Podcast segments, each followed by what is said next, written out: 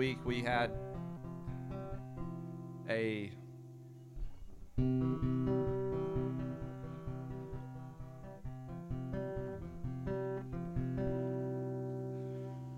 we had a uh, we always have our debrief uh, after the service on from every Sunday, and I I wanted you to hear what uh, I want you to hear what Stephen was saying to me this morning on stage because I think it's so apropos for where we're headed this morning.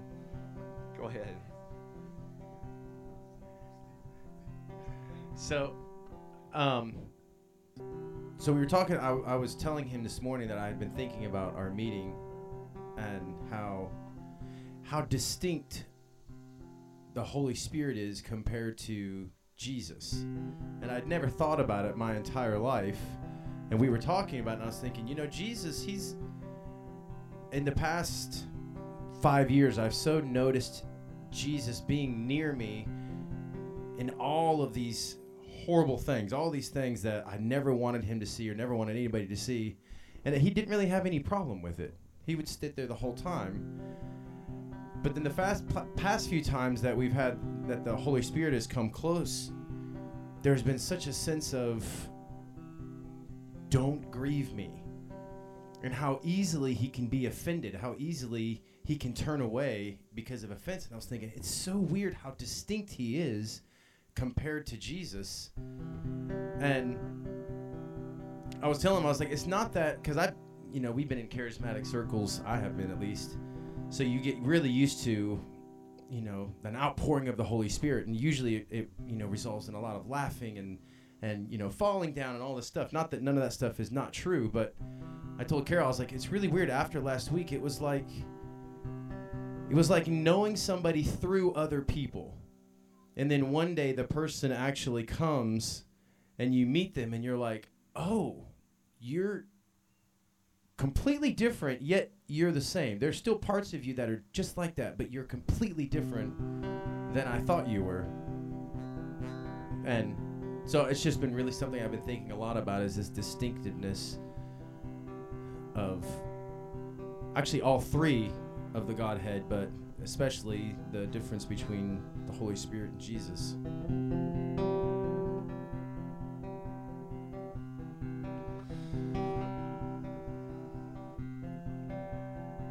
What he was saying this last week, it really struck me in the debrief. What last week there was such a, and Kara said this too after the meeting, but there was such a sense of the weight of the Lord that came into our environment, and it, and you feel uh, like if the Lord was to mark iniquities, who could stand? Who can stand? And then the Lord, in the middle of the service last week, was proclaiming. I, I was on the laptop. He's like Isaiah 52 2. It says, uh, you know, get up, daughter, out of captivity. Take the chains off your neck. It's over. And, and I went into the Hebrew and I began to read that. And I, I said, oh, it, it says, this is what it, it says in the Hebrew. It, it, it says like this Get up out of the dirt, stand up, and take a position of seated honor. That's what that uh, Isaiah 52 2 means. And I was like, Holy Spirit, your weight was here so much. It was so much the weight of the Holy Spirit coming in here to transform us to a place of seated honor. And we don't know sometimes how to accept the royal treatment. Weight comes and we think, I can't stand. And he says, No, now stand. Now be seated with me in the heavenly places. The Holy Spirit is moving in our midst. And um, truly comes. And you know what this is technically called in the Hebrew? The kavod. It's the glory of God, the weighty presence of the Lord. And because He has permission to come, and because we've asked Holy Spirit to come, He will because He, with the Holy Spirit, like Stephen was saying, it's almost like with Jesus, He's unoffendable. But blessed are those that are not offended by me. And uh, Jesus will hang out with you. Uh, I don't know how to explain. Yeah, he's a. Okay, yeah, Jesus is offensive. But he's kind of like Jesus to me. You know, I've met the Father, Hashem, and he's like, he's really sort of humorous and uh, sort of like really to the point. The Son is kind of like super courageous, but really cool. But the Holy Spirit can easily be grieved. And the Holy Spirit is the feminine attribute of the Godhead. I thought we were talking, I said, Stephen was saying something to the effect that if someone hurt your children, if who do you want to come and deal with? Yeah, who do you want to have to talk to if someone hurt the kids of the family? And uh, you want to talk to the male. because if you mess with that female with her children, she's going to act in a way that is of a warrior of a whole nother level. What's been amazing to us about the Holy Spirit is his warfare and his conduct and his uh, his complete devotion to Jesus seems to be yeah. to an extreme that it I don't know how to explain but I was telling Stephen I never felt my own masculinity as strong as it is when the feminine attribute of the Godhead shows up. Now Jesus is so courageous and masculine he is as the Son. But when the Holy Spirit comes, and this weight comes, this warrior nature comes, and we want to give honor to the whole Godhead today.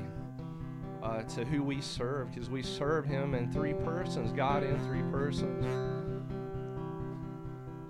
Stephen and I was saying too, I said, I think I don't even know Him that well. But I want to know you, Holy Spirit. I know you hear us right now. I know how you've been coming around the edges of our tabernacle and over the top in the glory cloud. I know that you're hanging out around us looking for a people that'll say, I want you more than my whole life, and I'll take you more than anything. And we say that to you this morning that you can come and hang out with us.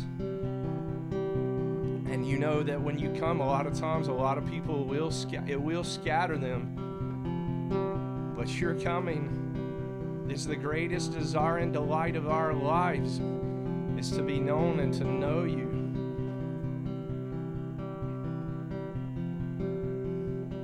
Psalms 47 All the nations clap your hands, shout out to God in celebration, for the sovereign Lord is awe inspiring. He is the great king who rules over the whole earth. He subdued nations beneath us and countries under our feet. He picked out for us a special land to be a source of pride for Jacob, whom he loves. God has ascended his throne amid loud shouts. The Lord has ascended his throne amid the blaring of the ram's horn. Sing to God, sing. Sing to our King, sing. For God is King of the whole earth. Sing a well written song. God reigns over all the nations. God's sitting right now on his holy throne. The nobles of the nations assemble along with the people of God of Abraham. God has authority over every ruler of the earth. And we magnify you, Lord, this morning. And may you be magnified in this place on the praises of your people. Can you hear this groans in our spirit? There for you, we long for you.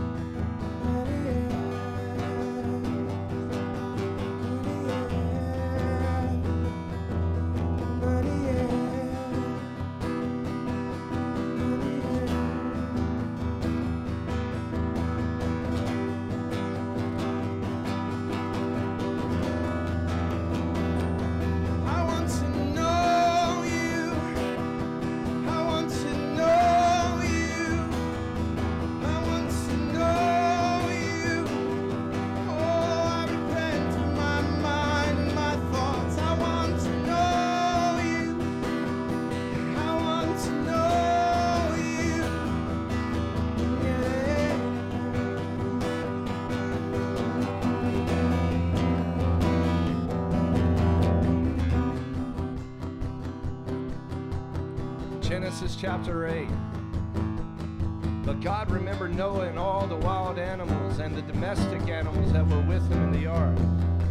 And God caused a wind to blow over the earth, and the waters receded. The fountains of the deep and the floodgates of heaven were closed, and the rain stopped falling from the sky. The waters kept receding steadily from the earth, so that they had gone down.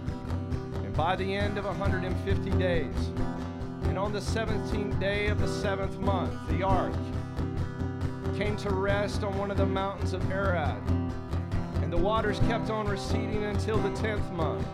And on the first day of the 10th month, the tops of the mountains became visible. And at the end of 40 days, Noah opened the window he had made in the ark and set out the raven. And it kept flying back and forth until the waters had dried up the earth. And then Noah sent out the dove to see if the waters had receded from the surface of the ground. And the dove could not find a resting place for his feet because water still covered the surface of the entire earth. And so it, it returned to Noah in the ark. He stretched out his hand and took the dove and brought it back into the ark. And then he waited seven more days. And he sent out the dove from the ark. And when the dove returned to him in the evening, had a freshly picked olive leaf in its beak. And Noah, Noah knew that the waters had receded from off the earth.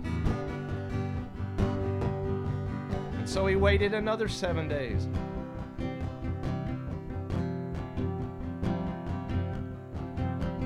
But then the dove found a place to permanently dwell.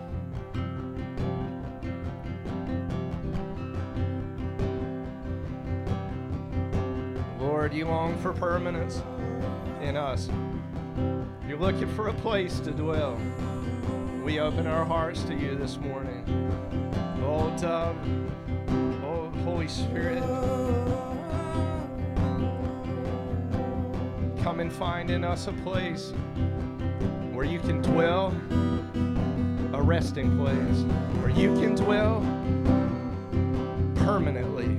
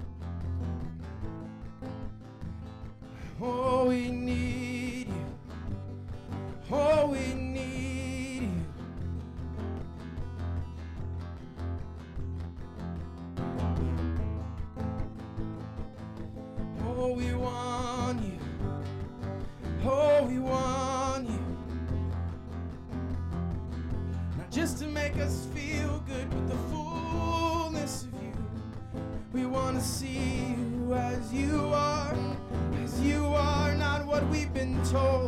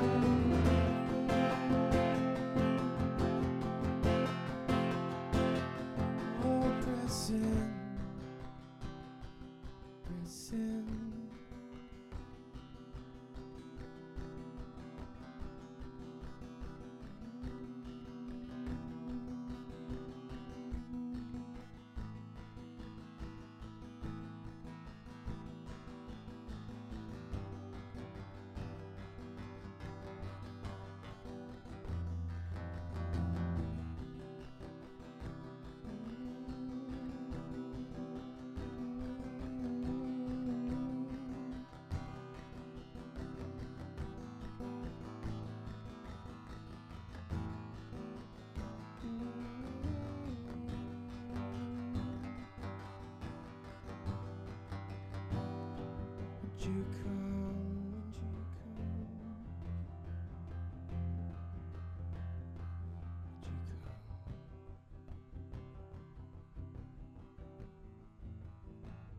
Would you come? Praise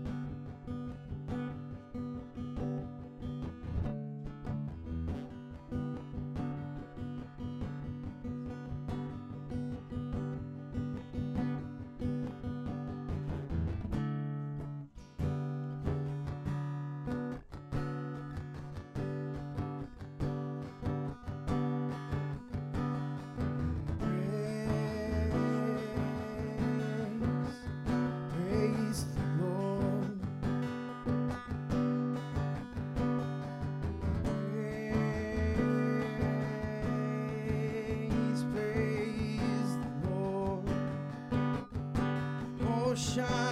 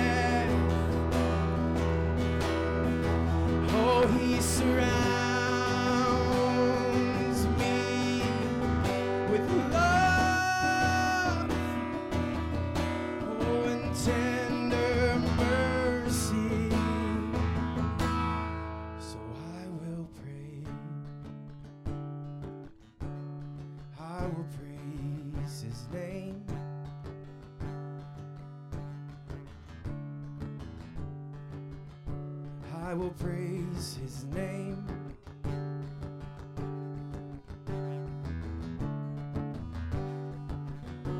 I will praise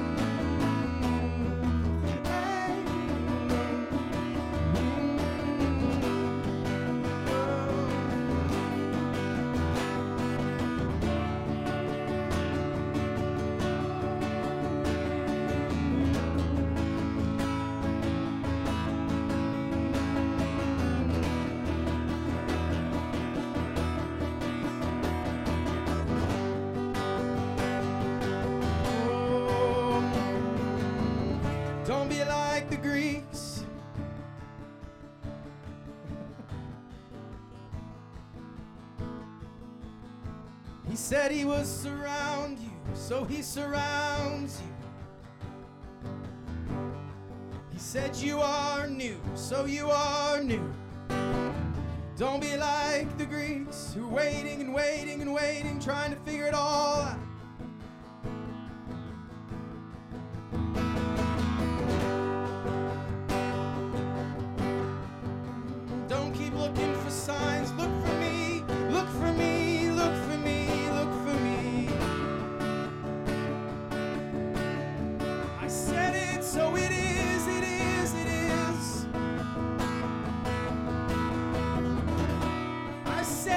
so it is.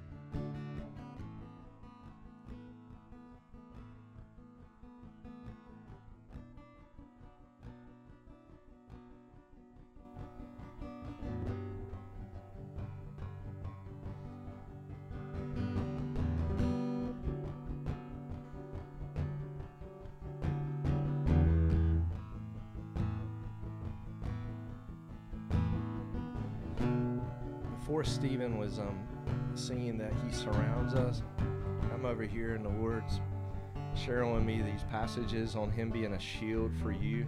And um, I'm going to read some of these passages over you because this particularly said I, I want to put a shield around my people. And I want you to pray over them. And so, I, you know, yes to the Lord in that. this would be like a like a shield you couldn't see, right?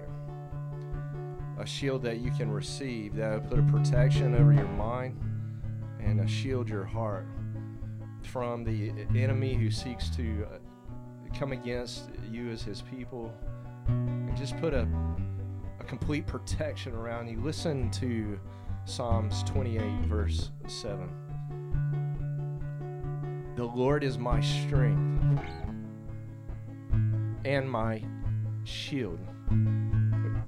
I don't know if you've ever like thought about that, but the psalmist is saying the Lord himself is my shield. How can a person be in another person? But the Lord in you, the, by the Holy Spirit, the agency of the Holy Spirit is your strength. So, for those of you that need physical strength in your bodies, I pray this morning for a healing of your body and to give you strength that you need strength to stand, uh, strength to go in your vocations and the work that you've been called to, uh, strength that comes only by the Spirit of God. I pray strength on your your mortal body that you will be strengthened. Ephesians says that you would be strengthened with might in the inner man. And that might would come into your body, your physical body, and strengthen you today. He also says that He's my shield. And so I ask the Lord to put a hedge of protection around you this morning and to shield you. You have an advocate with the Father. The man Jesus Christ will advocate for you. Allow him to be your advocate. Don't advocate for yourself, but let him be your advocate. He advocates better than we can and can solve issues better than we can. And he says, My heart trusts in you. He doesn't say, My heart trusts in someone else to be my advocate. He doesn't say, my heart trusts in another security system to be my shield. He doesn't say that my body needs another uh, methodology to, uh, for strength. He says, You, the Lord, Yahweh, you're my strength. And I trust you, Lord. And that's something that I would ask you to do this morning with the Lord to transfer your trust and whatever you're dealing with, and the issues of advocacy and issues of strengthening your physical body, that you would just allow it to be transferred over to trust in Jesus right now. I, I love what he says. He says, I am helped. And this is a now word that is a perpetuating word. In this tense, I am helped. But what about tomorrow, Carol? Well, tomorrow has its own problems. He says, I am helped. What about right now? Right now in the moment. Say, say that with me. I am helped. Say it again. Your help from I am. Right? I am helped. Because many of us, we have things that we can't resolve. Anybody else in here have those issues? non resolved issues, the Lord says, I am your helper. And then he says this, and I, and I think this is what happens to us in worship. Therefore, my heart exalts. When you realize he's got everything taken care of for you, everything is provided, everything is resolved, everything in him is complete for you. I don't have to leave. I don't have to walk out. I don't have to concern myself about tomorrow. Right now. And my heart exalts you, Lord. It just exalts you because, wait a minute, the thing that was bothering me, I don't need to worry about it. I don't need to concern myself with it. Why? Because you got it. And with my song I shall thank him. And that's what Stephen was saying, the, the song that's in your mouth.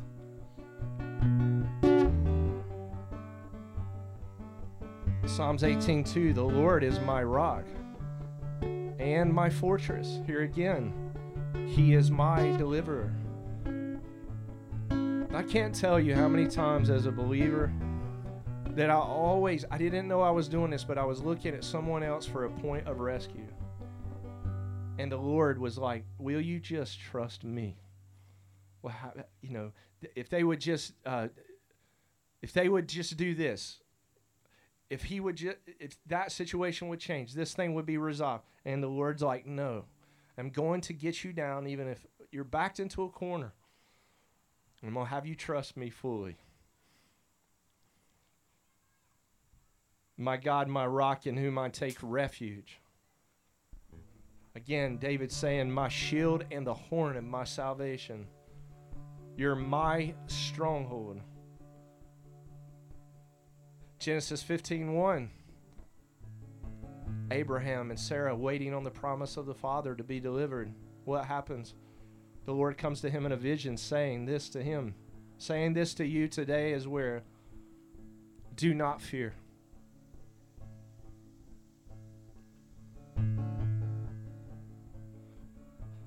Or we trans even this this is an issue with some neurotic anxiety, neurosis. It's the things that could happen but uh, haven't actually happened. Some people really deal with neurosis a lot. They anticipate something that could wring their hands about th- things could and he says, "Hey, do not be afraid. Do not fear." Uh, well, what if and what if and this fall and you see what I mean? He says, "Give it all to the Lord." David had learned, "Give me your neurotic fears. The fears that they're not even uh, placed into like there's not any reason to even have them. A lot of people deal with this neurosis. He says, "I am your shield again." I love this too because uh, he says, "Your reward shall be great." I love I love what it says in Hebrews that he says, "Believe that I am, and that I may what of those who diligently seek Him." We don't just need a theology that God is. That's primarily important. I agree. But we need to be anticipating a reward. Any Christianity that tells you anything different than that is sidelining the reward. It is not right. The Lord will reward you. He is a great rewarder of those who diligently seek Him. And we can't have a context where there's no resurrection. Paul said you would be miserable if you didn't get a resurrection story. If you don't get a reward, you're miserable. So there's people that go around, they say, We believe the Lord, and they just go after believing the Lord, but they don't believe there's a commensurate blessing in believing. There is, always, even in the natural things. In health, relationships, finances, God will take care of you. It's not ethereal, it's reality. Christianity has to be real. It has to be reality or it's not Christianity. God took on flesh, right? He's real. Listen to this Deuteronomy uh, 33 29. Blessed are you, O Israel. Who is like you? Uh, many of you would say, hardly anybody. Who is like you, Israel? A people saved by the Lord. Everybody else is getting saved a different way, but you're a people who is like you. There's no one else like you. The people of God who will be saved by the Lord. And who is the shield of your help? Who's going to shield you? Is it going to be the security company?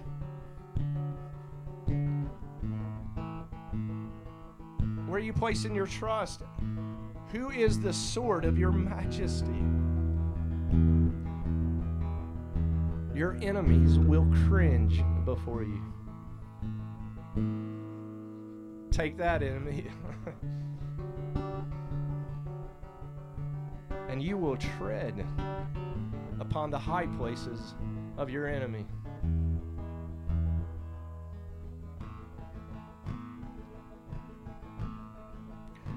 One of the interesting things about that last part, and I, I find this very uh, um, it's a posture change when you go actually to a high place and you tread on your enemy. You know what that means? That means there's some um, get up and go. There's some um, courage in you. That means that you're not sitting back passively letting someone run roughshod over you. You're actually aggressively seeking the high place that your enemy has possessed. You're going after it, and you're not going to back off. A lot of us in the church, he showed me this this last year, got into a posture of of expectation of God rescuing us, But there's another part of this where the Lord expects us to go after and take that which He has given us. He tells the people in the promised land, go take your possession. There's a posture that you have to have in the waiting that you're taking. You need both postures. And it's uh, human nature to seek comfort and pleasure. It's, that's the human propensity. There's another propensity that has to rise up in us and say, I'm not going to sit back and let and quit believing the reward of the Lord. And the Lord says, now go take it. That's what we learn in these worship set and praise sets. Uh, it's being modeled for you what it means to take your inheritance. Because you have an inheritance from the Lord right now. It's His that He's giving to you. But there's a posture that where you have to just go after it. You can know this that if you go after what God's promised you, your enemy's going to cringe when you come after him. You come after the thing that God has promised you, it's going to cringe.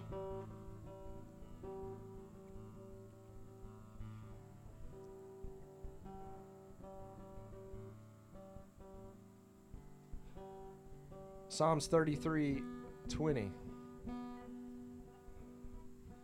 Our soul waits for the Lord. He is our help and our shield.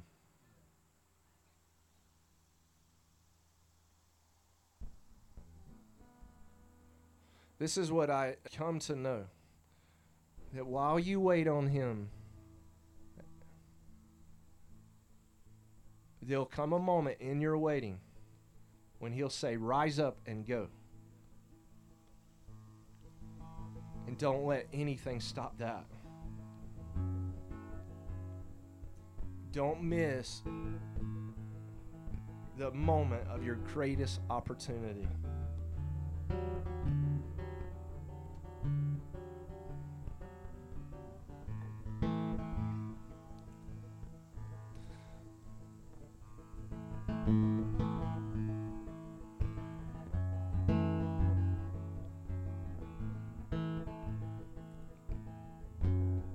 There was a um, passage that keeps coming to me. Will they miss the day of the visitation, of his visitation? You know this place?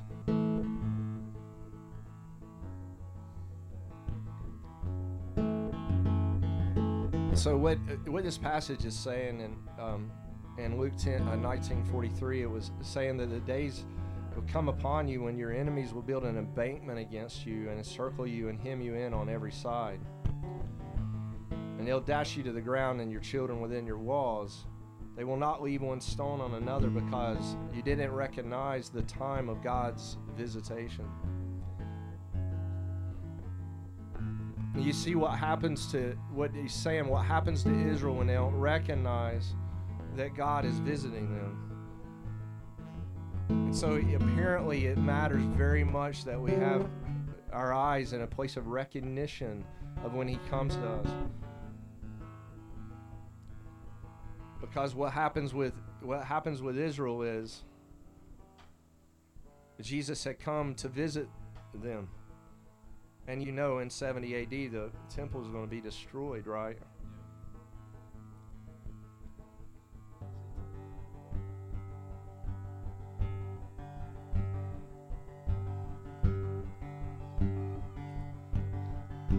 It feels so good to know that we're not missing him.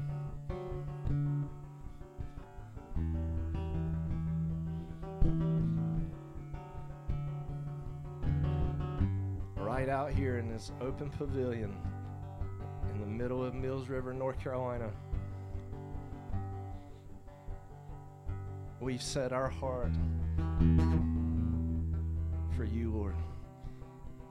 And you see us seeing you, seeing us and I know this, with the clarity of His gaze.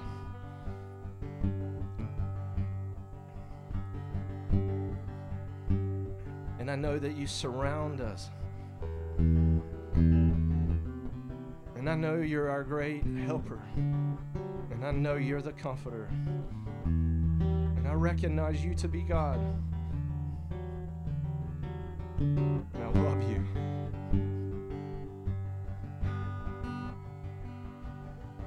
And with our whole heart, and our whole mind, and all our strength, and all our soul, we magnify you.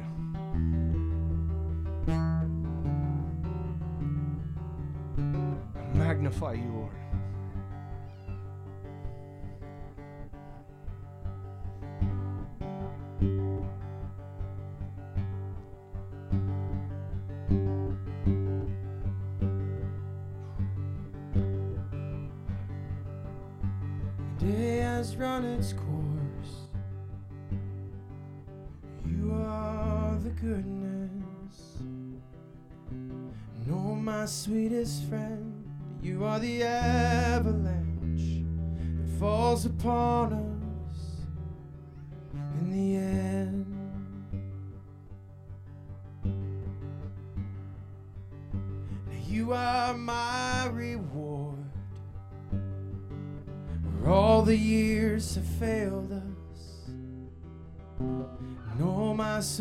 friend. You are the house around us. You are the goodness in the end.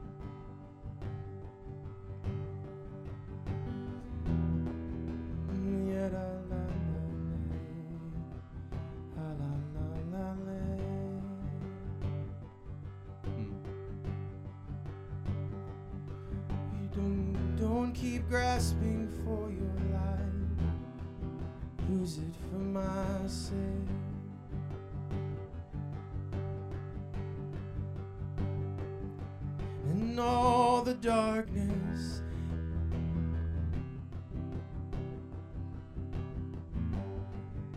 It's where the light shines out. Oh, everything I could ever want, I can only find in you. There's no other way, you are the way. There is no other can only find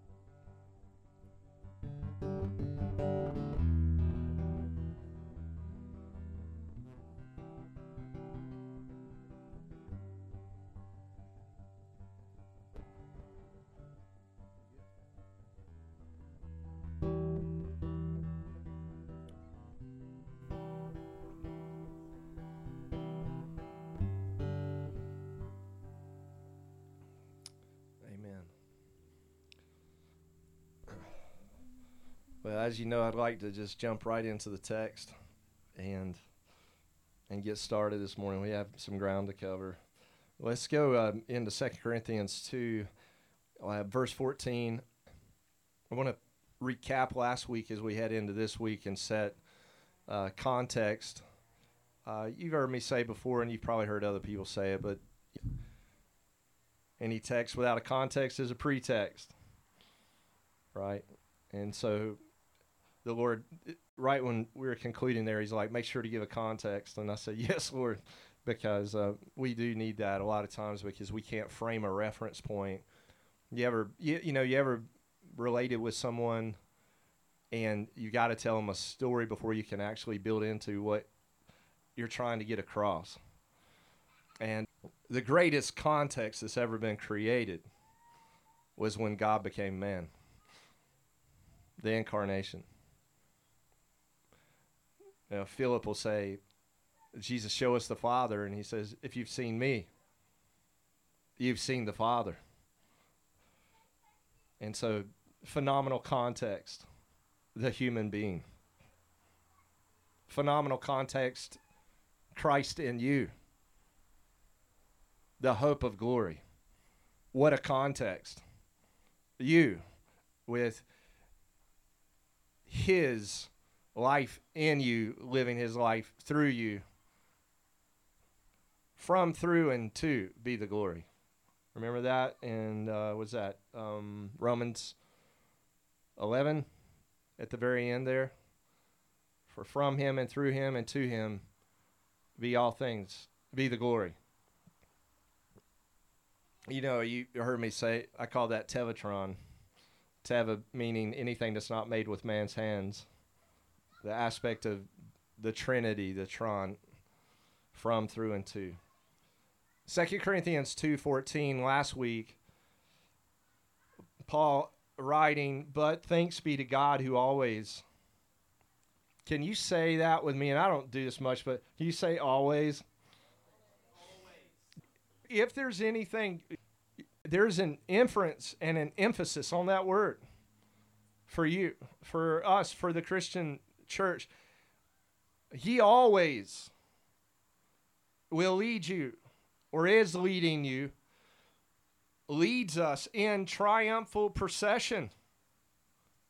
Always. This is that this is always going to happen when you're in Christos. And you've heard me already lay a foundation for this in my preaching. Christ is not Jesus' last name. He's not Jesus H. Christ. right? That's not his last name. Christos is a Greek word that represents the anointed one. Jesus, the anointed one. And there's a lot of this language employed in the Old Testament, but in the Old Testament, it, the word is Mashiach in the Hebrew. And so when when Mashiach was applied, or this was anointing that was smeared, this idea of smearing and anointing oil on a, a supreme authority throughout a land, like a king or a judge. And when they would anoint that ruler or that leader, we see this anointing even be applied to Cyrus. So even leadership, even in the Old Covenant, it wasn't necessarily what we would call Christian today. There was an anointing, and they even uh, even spoke of an Isaiah as Cyrus was a Mashiach. Uh, Mashiach was applied not just to the Lord here, but it was applied to uh, kings in the Old Covenant. And uh, you know, I can't do an exhaustive review of this, and if you want to. Uh, look into a really in-depth review on this by, I believe, an excellent scholar is the uh, Naked Bible podcast with Michael Heiser. Listen to numbers 411 through 422 to be very particular. If you want to hear Dr. Michael Heiser and Dr. Matthew Halsted do a profound uh, work in 12 podcasts on uh, Mashiach language and anointed language used from the Old Covenant into the New Covenant, I would rec- highly recommend that you take some time with this material because number one, I am not a uh, scholar, and so they they really dig into the text and uh, and they're going to do probably 15 to 20 hours worth of teaching. And what they're what they're going to come out with is that the Lord intended, even out of the old covenant, to put a profile or what they call a messianic profile onto his people. And that what Jesus is going to actually be doing as he goes through his whole passion is to deliver his Christos up for us, or his Mashiach, what he has as uh, the rightful sovereign ruler king to install to install you and I with a full the technical word in uh, with theology or theologians is a full Christology into your human form. I've never been so excited about anything in my life that God means to, by the agency of Jesus, give you and I his complete and full rights into your soul and place them on there. And uh, in this double helix series that we're in, the Lord showed me there are 10 aspects of Christology and 10 aspects of anthropology. Today, we are in the fourth set of these, um, and we're on the anthropological side, the human side. I want you to see this poignantly. I want to point this out that he says, But thanks be to God who always leads us into triumphal procession in Christos. I can't emphasize this enough. And when you go into your, I don't think any of y'all read the Greek. Uh, I, I took five semesters of Greek at Gordon Conwell, but I don't I don't read the Greek well myself at all. But I have a, like a Nestle Aland 27 Greek New Testament. The Greek is the Lord chose to bring His message through uh, the Greek text, and I believe because it has different tenses that we normally don't have in other languages, and it helps to really study the New Testament in the Greek. I, I would highly recommend you take time with concordances and look deeply at the text. Uh, but but today, I, I just want to highlight that when you see in Christ or in Christos, that maybe you take your Bible and you really look at those times where you see in Christ or you see Christos in your Greek New Testament and you start to like think, oh, when it says uh, Christ in us, the hope of glory is not saying Jesus in us. Jesus is at the right hand of the Father right now. He's a human who is God. But he wants to put give you his full Christology. It's kind of like this. If you were to think right now of the greatest royal you could think of, it would be like giving you all the benefits of their royalty. That's a big deal. I, I don't know if it like occurs to anybody, but to get the framing of someone's complete royalty given to you freely, all you have to do is receive it and believe it and walk it out with him. He'll give you his full entire royal nature. And it will affect your natural life. It will affect the way things operate, your healing, your your finances, your relationship. It'll affect your call. It's, it affects you majorly. And I, I honestly, I don't think many people even know about this. I, I'll, I'll be honest, I, I do not. And I don't know that Christ has been preached. When it says in Matthew 24 14, and the gospel of this kingdom shall be preached in all the earth, and then the end will come, it's talking about the full blown Christology of Jesus is going to be proclaimed in the end times. And he keeps telling me this as many as we will receive him, he will give them the right. Think about this to be called the sons of God. I mean, for, I, I don't know, unless someone in here grew up in a royal family, and I, I mean like true royalty in the sense of, in the natural Many people don't understand what Jesus is wanting to deliver. Do you know when he began his ministry in Isaiah 61? He unpacks his whole plan. He's going to give them a crown and give them uh, new clothes and bless them and everything. You know what they tried to do to Jesus? Throw him off a cliff. That should be like, oh, yeah, you know, those Israelites, that's of course what they would do. Don't be so quick to think that way because I think many people have done this to him now. They're spurning what he really wants to give them.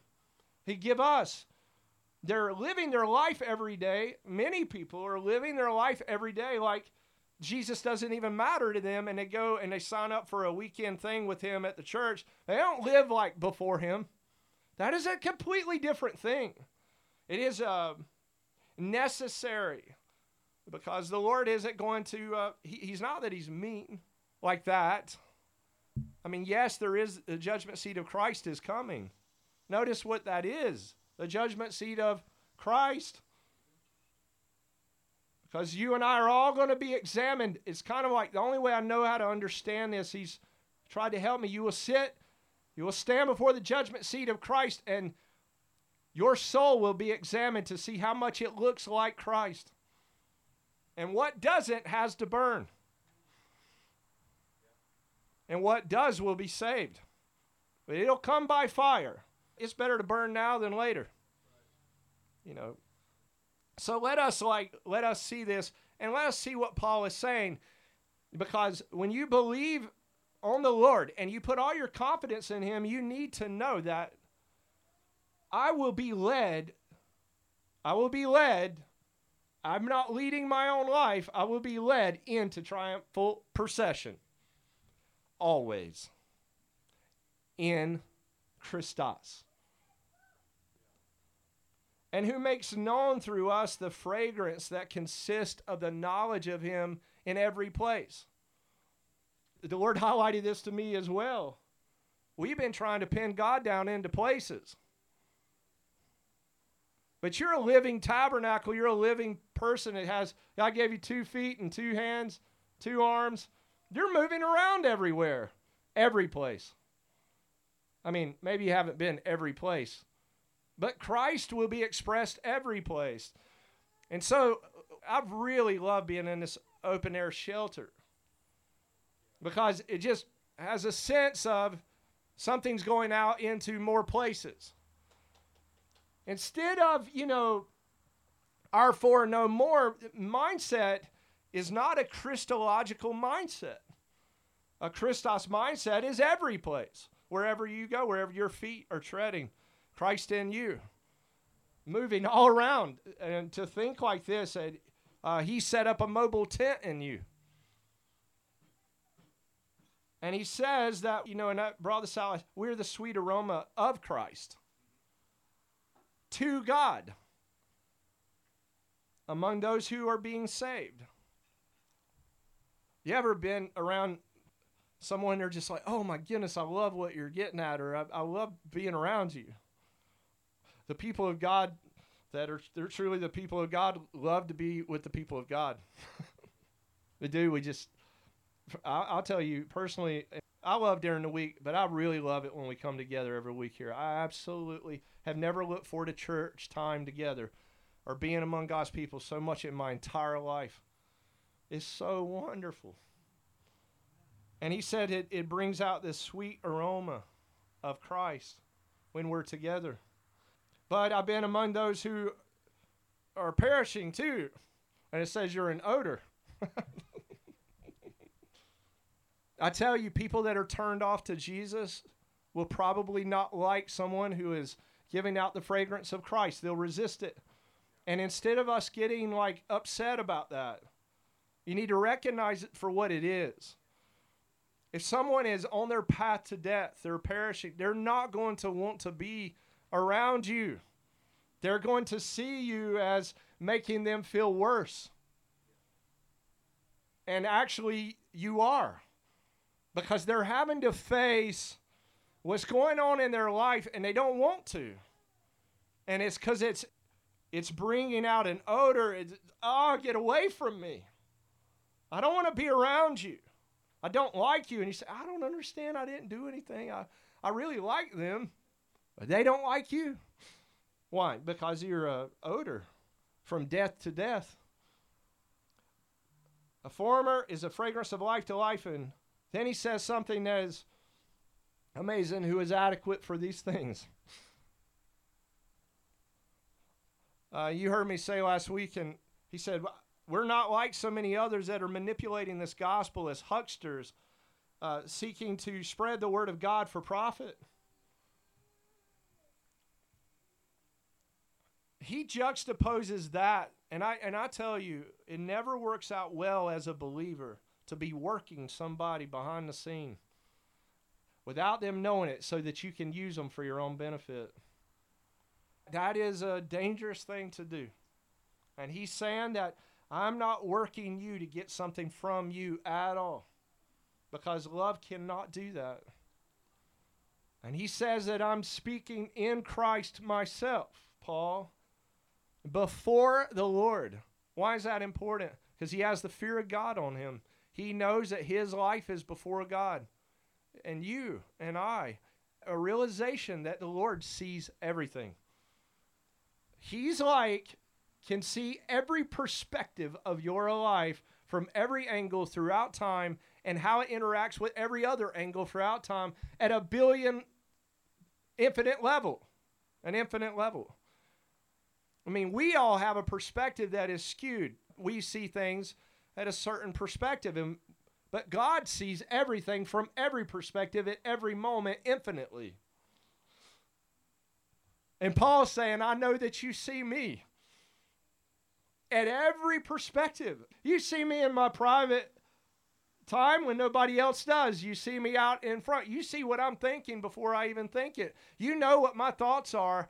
You'll know what my thoughts are 50 years from now.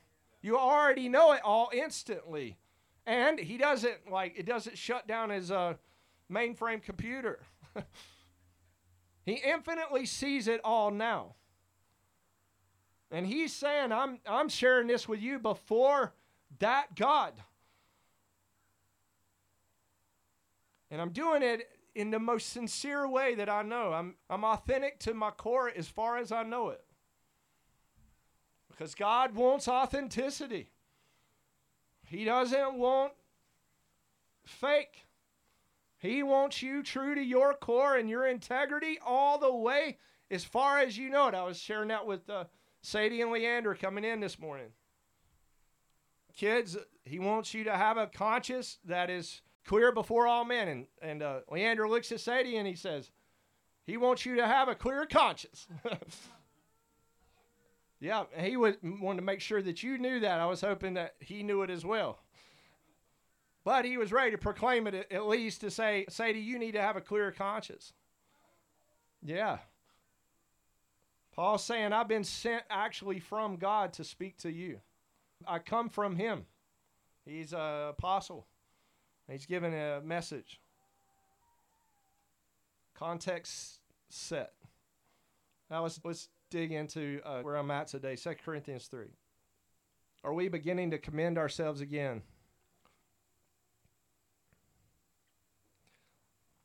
You've heard me say over the last few weeks, and if you hadn't, just go back and listen to the podcast about the missing button.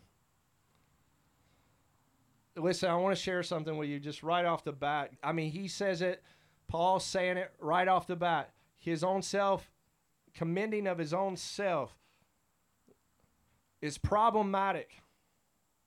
And he, he's going to introduce the Second Corinthians 3 to say, wait a minute, I'm going to even draw into question, am I bringing myself into a place of commending myself? I want to uh, tell you that one of the greatest things that will bring and erode your peace and the power of God's glory operate in your life is self, not condemnation, but self commendation. I did it. I didn't do it. Paul's going to introduce the letter that if I get into the into the action of self not condemnation, self commendation. I think Paul is oh, oh God, I hope I'm not I don't want to. I don't want to get into a place where I'm commending myself again. Look how amazing I am. Or, look how amazing I am not. Because you got to see it on both sides. Because what Paul's going to do in this letter today is going to introduce God's glory. He's going to show us how the glory of God operates, and he's going to frame a question right at the very beginning. I believe to even allow himself to ask the question in front of us today and even the Corinthians in that day Am I already allowing my soul to be eroded by my own commendation?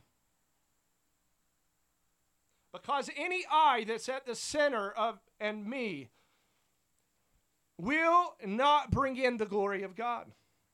No flesh will what? None.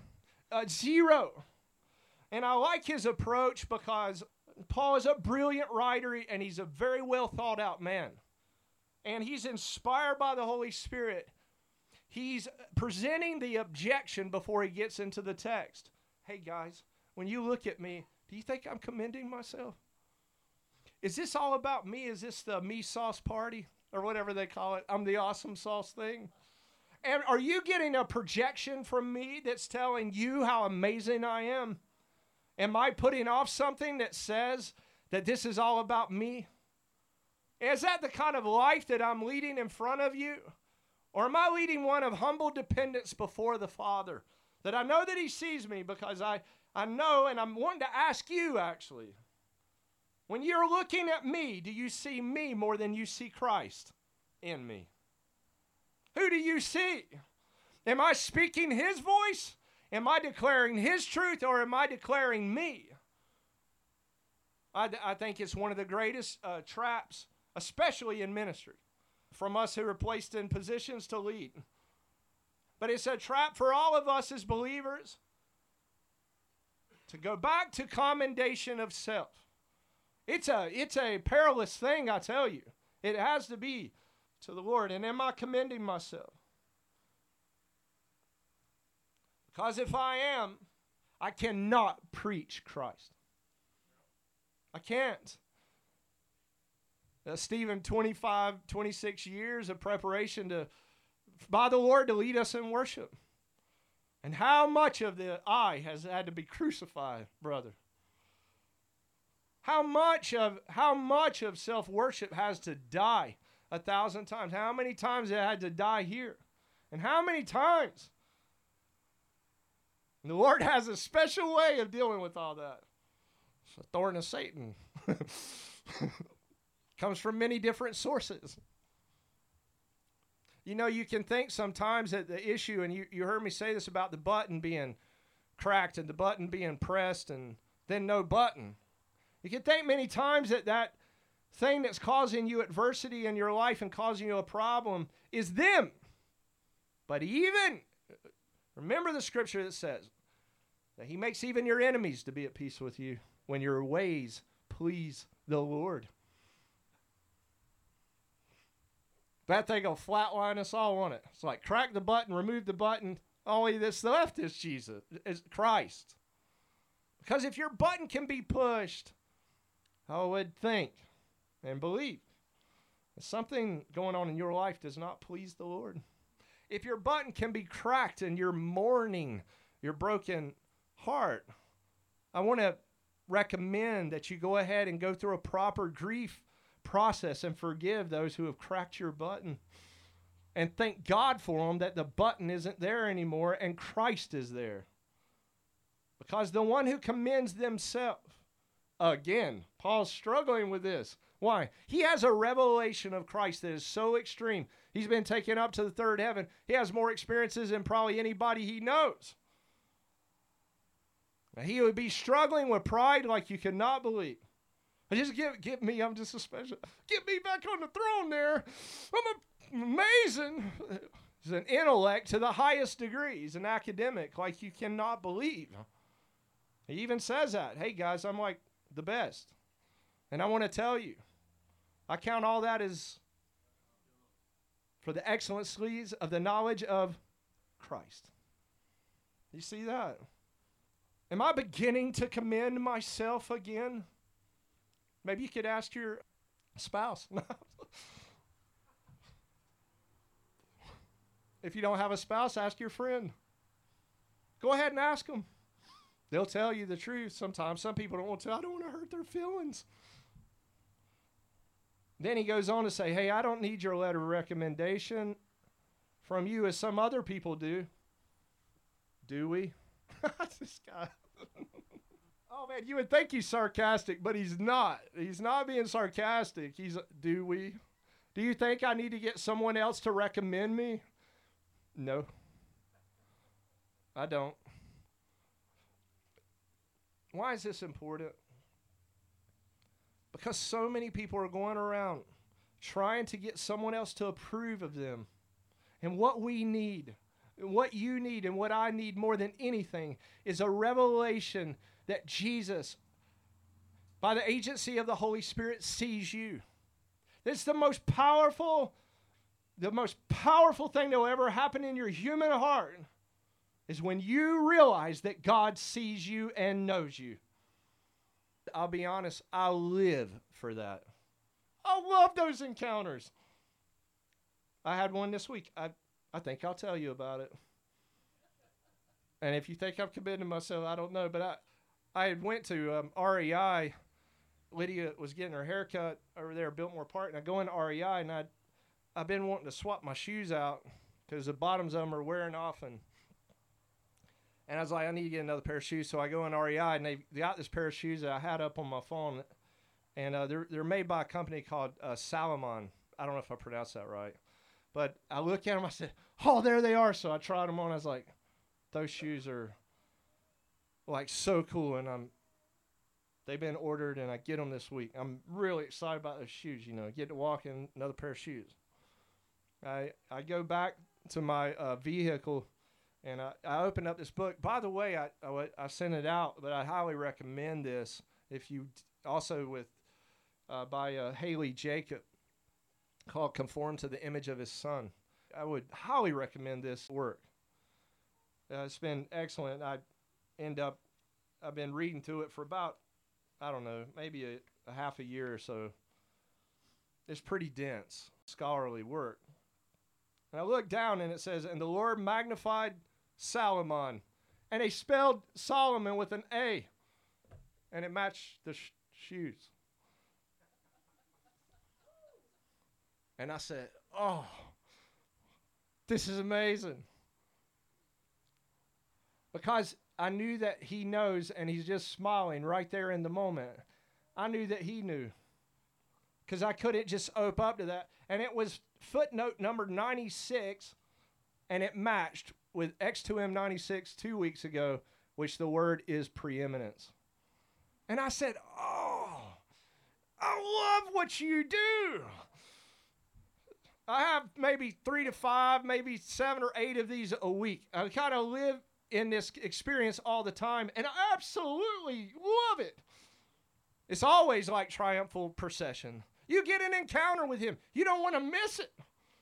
It's like every relationship he designs. Every moment he's with you. Even what you're doing in your own body, you don't even know. You're sort of like once a man, twice a child. He's going around, and then there he is again, and there he is again, and there he is again. You want to live like that. It's powerful to the human heart, but it can only come, and he's saying this. Am I going around trying to get recommendation from others or commending myself?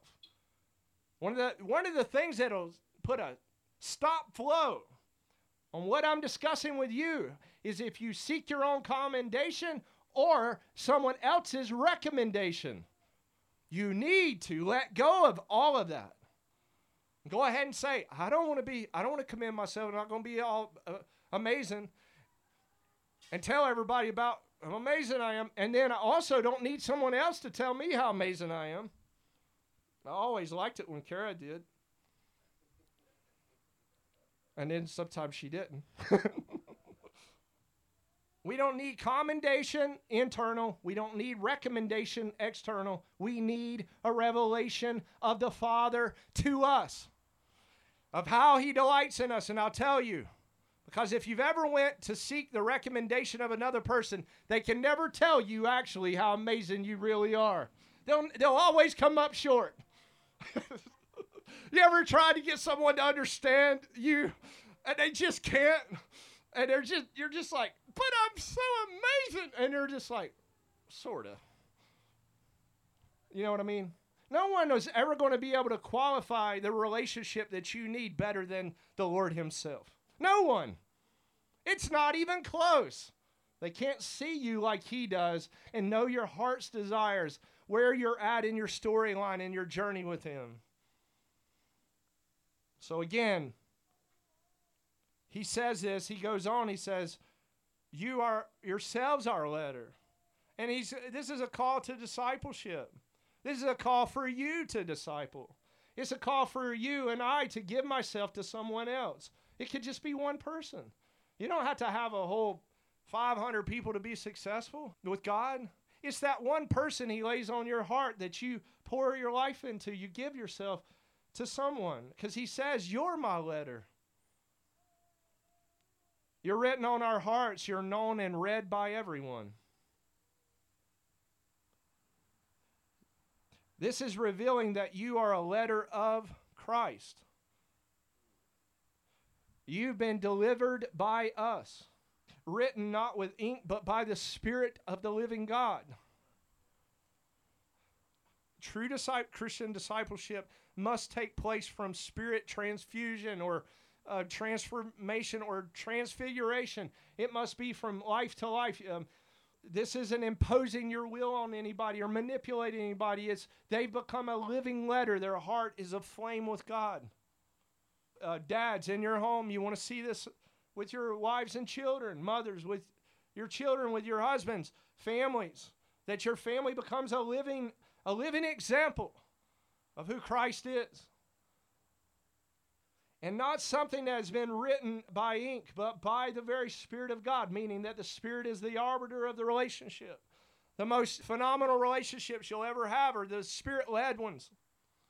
They're amazing. They connect you better than anything naturally ever will. You know how it is if people say, What's the weather going to be? Well, I mean, you know, sometimes you need to know what the weather is. Okay. But you know, those surface relationships, they never go anywhere.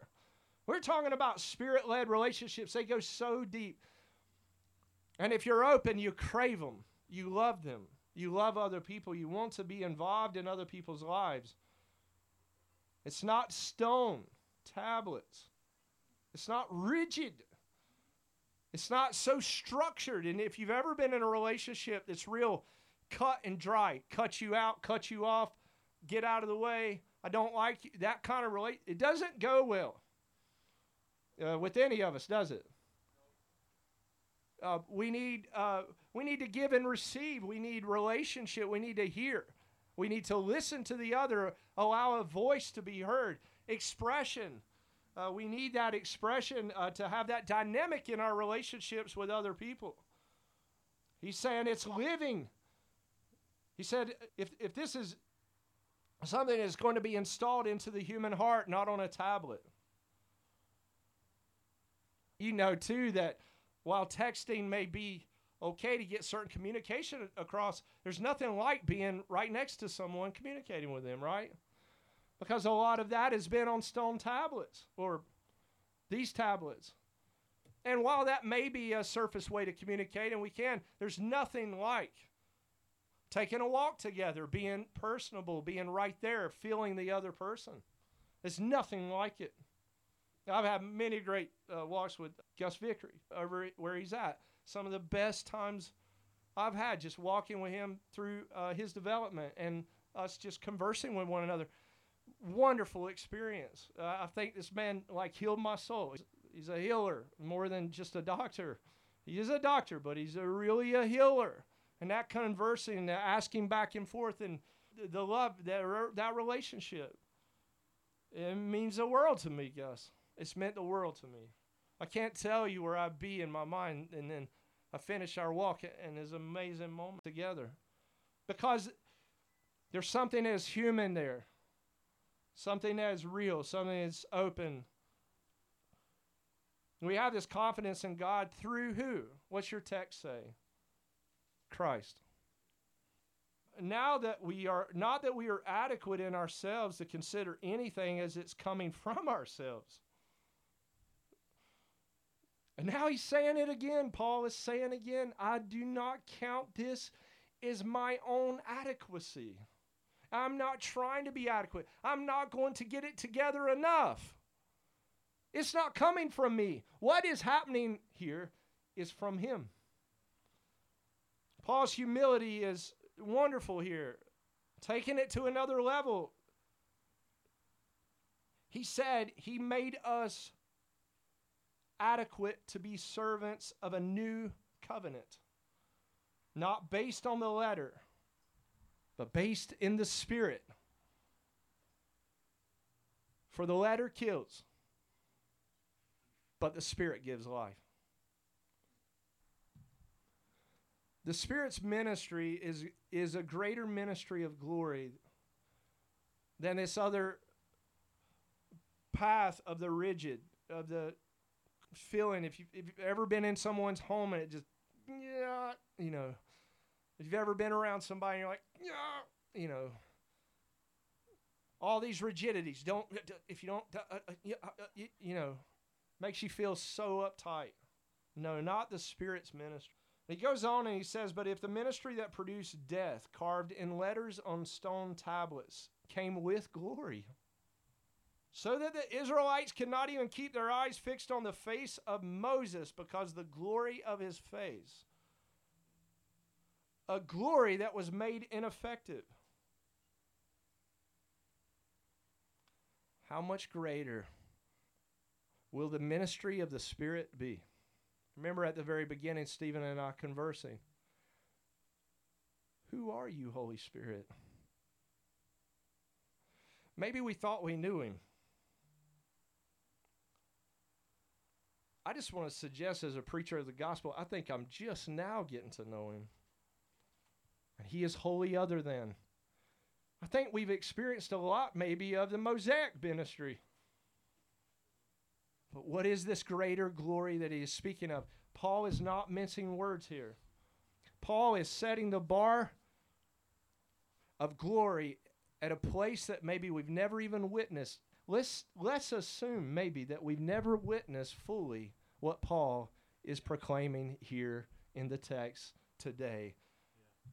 And then let us, let us, let us be so aware of that that we wouldn't assume that we have interacted fully with the infinite, distinct God as He is. And you and I know that we have not. But to some extent, we have. Why is this important? It's important because so many people today believe that they have arrived with God.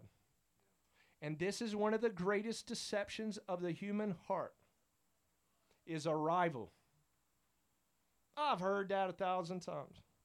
I know what that's all about. You hear I at the very middle of that.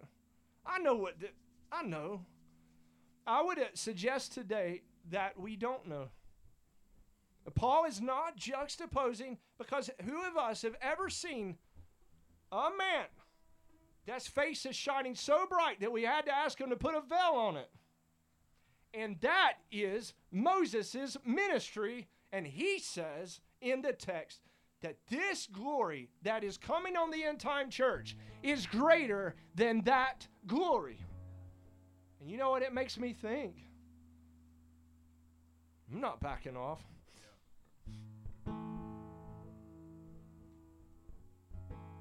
I can't assume I can't assume anything about that and say, "Oh, we've arrived."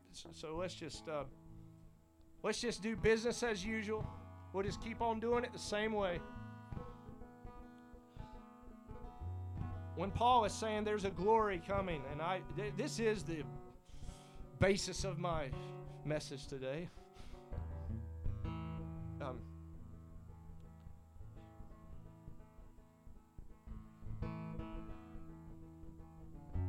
Says, For indeed, in verse 10, uh, what have been glorious now has no glory because a tremendously greater glory of what has replaced it. For what was made ineffective did come with glory, but how much more, how much more has what remains come in glory? Why? Because Moses' glory faded. But what the Lord is doing in us, and I tell you, because if you go on the line for the Lord like this and say, okay, you know, I'm not going to come commend myself anymore. I'm not trying to seek recommend or commend from anybody. I'm going to go with this path that you're taking me on.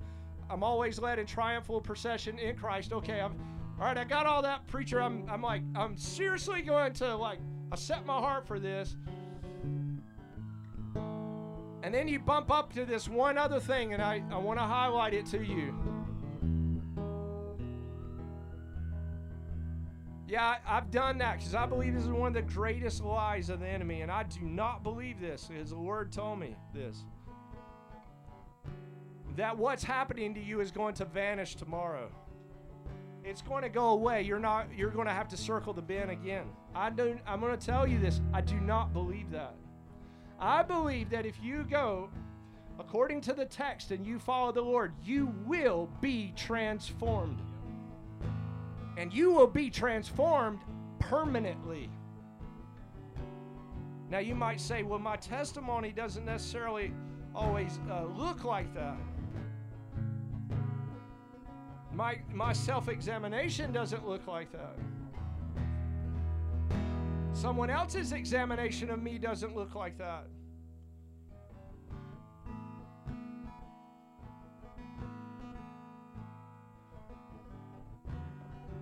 And Jesus, seated on the throne, would say this Behold, I make all things new. Now.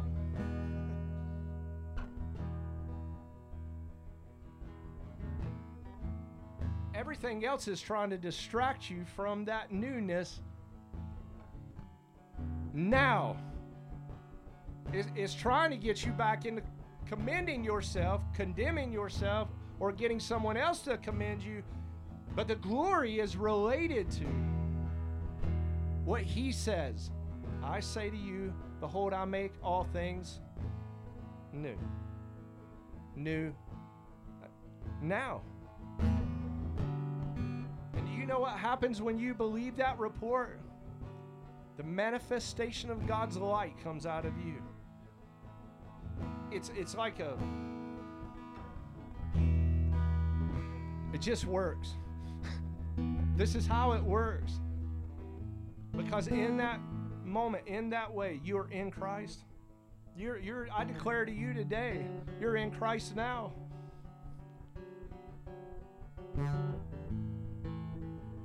Because that which has happened remains. It's permanent. It's a permanent glory. And he says, Because I have this hope, I behave as a bold man. When you connect uh, this message together, what it produces in you is boldness. Let's stand together. But it's not a boldness where I've got to take the veil now and hide myself. No, it's a different kind of boldness. It's a boldness where I'm saying, I see Jesus in me. Uh, we were worshiping this morning. I, I got up in the heavens, and there he was on a platform of light, the Lord Himself, shining like greater than the sun. I come over to Stephen. I said, I see him. He said, Yeah, I feel like uh, we just need to sing about him um, and sing who he really is because I see him for who he is. And he says, You know, you're seated with me like that right now. Now. Right here. And what happens to you and me? What happens is this great boldness comes out because you see him seeing you seeing him. And this is the message of, of real Christology. This is the message that Paul was after. This is a message that broke uh, prison doors open. Uh, caused people to, the enemy to be put to flight because the people believed. Uh, it's uh, Christ in me, the hope of glory. Now, it's not some character reformation I'm going through. It's not trying to get some commendation or recommendation for myself. I'm in you now. This is the message of the gospel of Jesus Christ. Now, you're a vessel for Christ to manifest Himself out of you and through you. And it gives Him all the glory.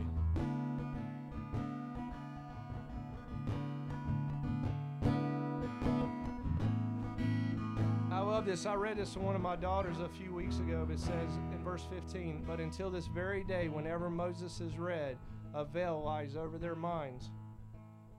Listen, hear me, hear me right now. But when one turns to the Lord, the veil is removed. That's not just your initial salvation, that's right now. It's a turning, it's a constant navigation to look at Him. Now, the Lord is the Spirit, and where the Spirit of the Lord is present, there is freedom. And we all, with unveiled faces, reflecting the glory of the Lord. are being transformed into that same image. Glory to glory. True transformation is in the glory. True transformation is when we turn our hearts and just look at Him, right?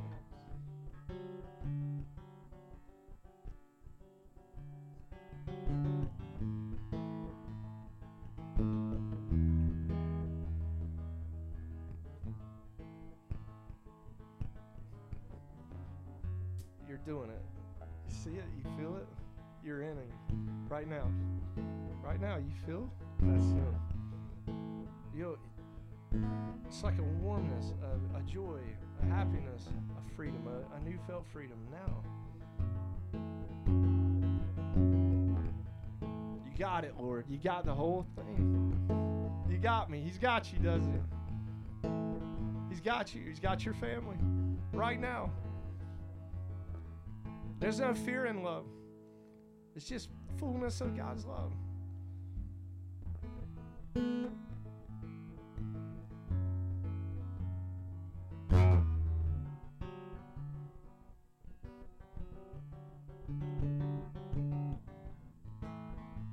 All right, let's uh let's have communion together. World away and still not far. Like fabric woven into ours. The dawn, it shot out through the night, and the day is coming soon.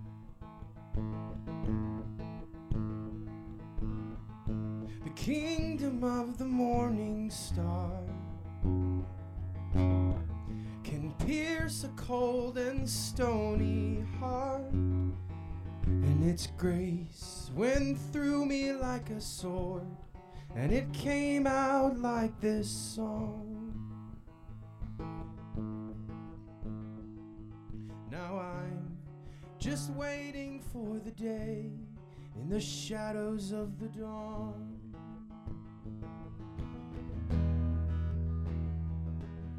And I won't wait, resting my bones. I'll take these foolishness roads of grace and run towards the dawn. On and on, and when I rise, dawn turns to day,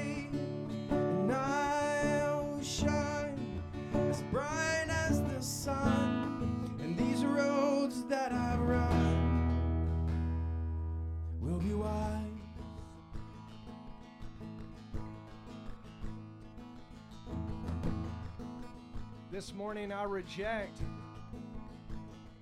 all condemnation. I reject it coming from others or coming out of myself. I will not receive condemnation. Listen, you have to not receive it.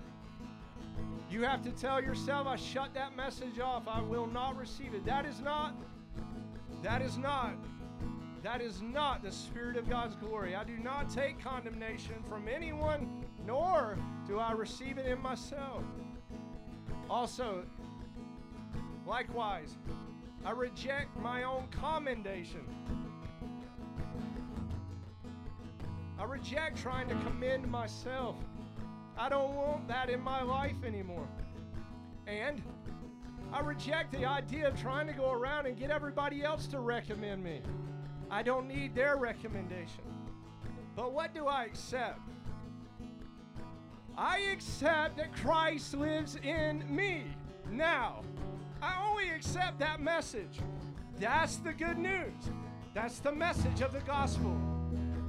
That's the message that I believe. That's the message that gives me boldness. Because there's no more condemnation for those who are in Christ. There's no more commendation for those who are in Christ. I reject both sides of it because I have you, Lord. I have you. And in you is my freedom. A freedom that is permanent for me. No one's going to take it from me, because you gave it freely to me. You gave me yourself. And I only take that. I take your free gift of grace this morning. I take your grace because your grace is good.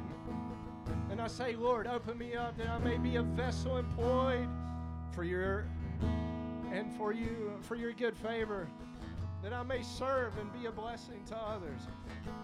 Open me up this morning, Lord, and let your river of life flow out of me. I receive your river of life in me now. That's why he took the bread and broke it and said, This is my body that's broken for you. Do this in remembrance of me.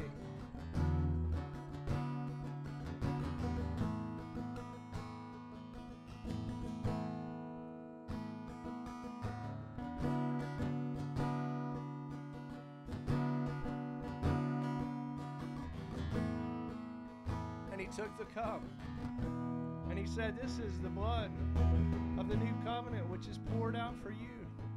Do this in remembrance of me.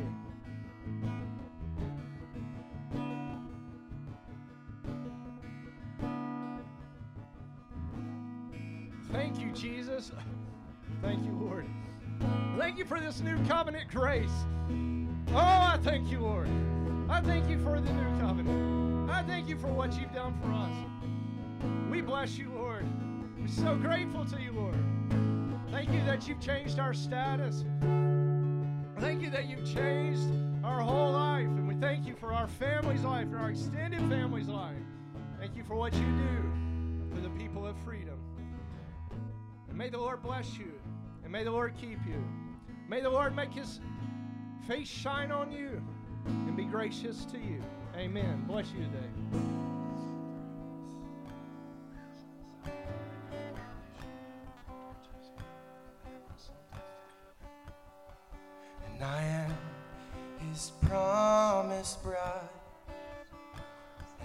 Destined to wear white, and my chest is full of hope, and a dress and veil as snow.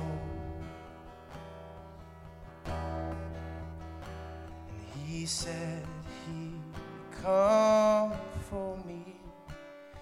He'd know when I'm ready. My heart is aching for the coming of the Lord. I must get